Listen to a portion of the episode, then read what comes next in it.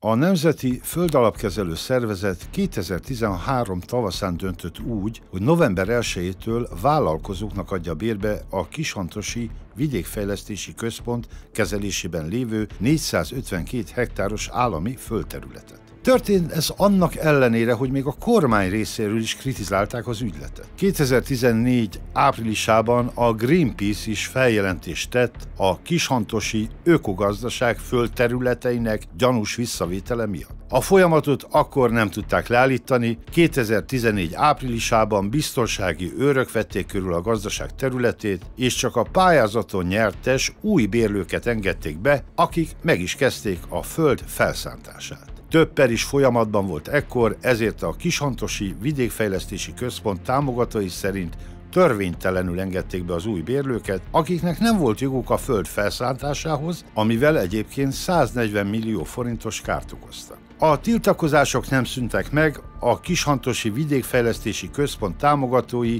és szimpatizánsai, a Greenpeace aktivistái és több lmp politikusok is kivonultak Kishantosi földekre tiltakozni. Bitai Márton, aki akkor földprogramért felelős államtitkár volt, elítélte a Kishantosiak akcióit, és határozottan kijelentette, hogy az új bérlők jogszerűen járnak el. 2015 májusában azonban a bíróság jogerősen kimondta, hogy Bitai félrevezette a közvélemény. Egy hónappal később a fővárosi törvényszék másodfokon is úgy határozott, hogy az egyik új bérlővel kötött szerződés nem volt jogszerű. Az indoklás szerint a bérlő a pályázat benyújtásakor semmiféle mezőgazdasági tevékenységet nem végzett, így nem is tudott volna indulni a pályázaton. Ezt a szabályt azonban a Nemzeti Földalapkezelő Szervezet nem vette figyelembe. A Kishantosi Vidékfejlesztési Központ végül 2017. június 27-én jogerős ítéletben visszakapta a 2013-as őszi vetés árát, mintegy 20 millió forintot. Az eljárás alatt, vélhetően az ügyel összefüggő feszültségek miatt szívrohamban elhunyt Bojle Ferenc, a Kishantosi ökológiai gazdálkodás ötletgazdája.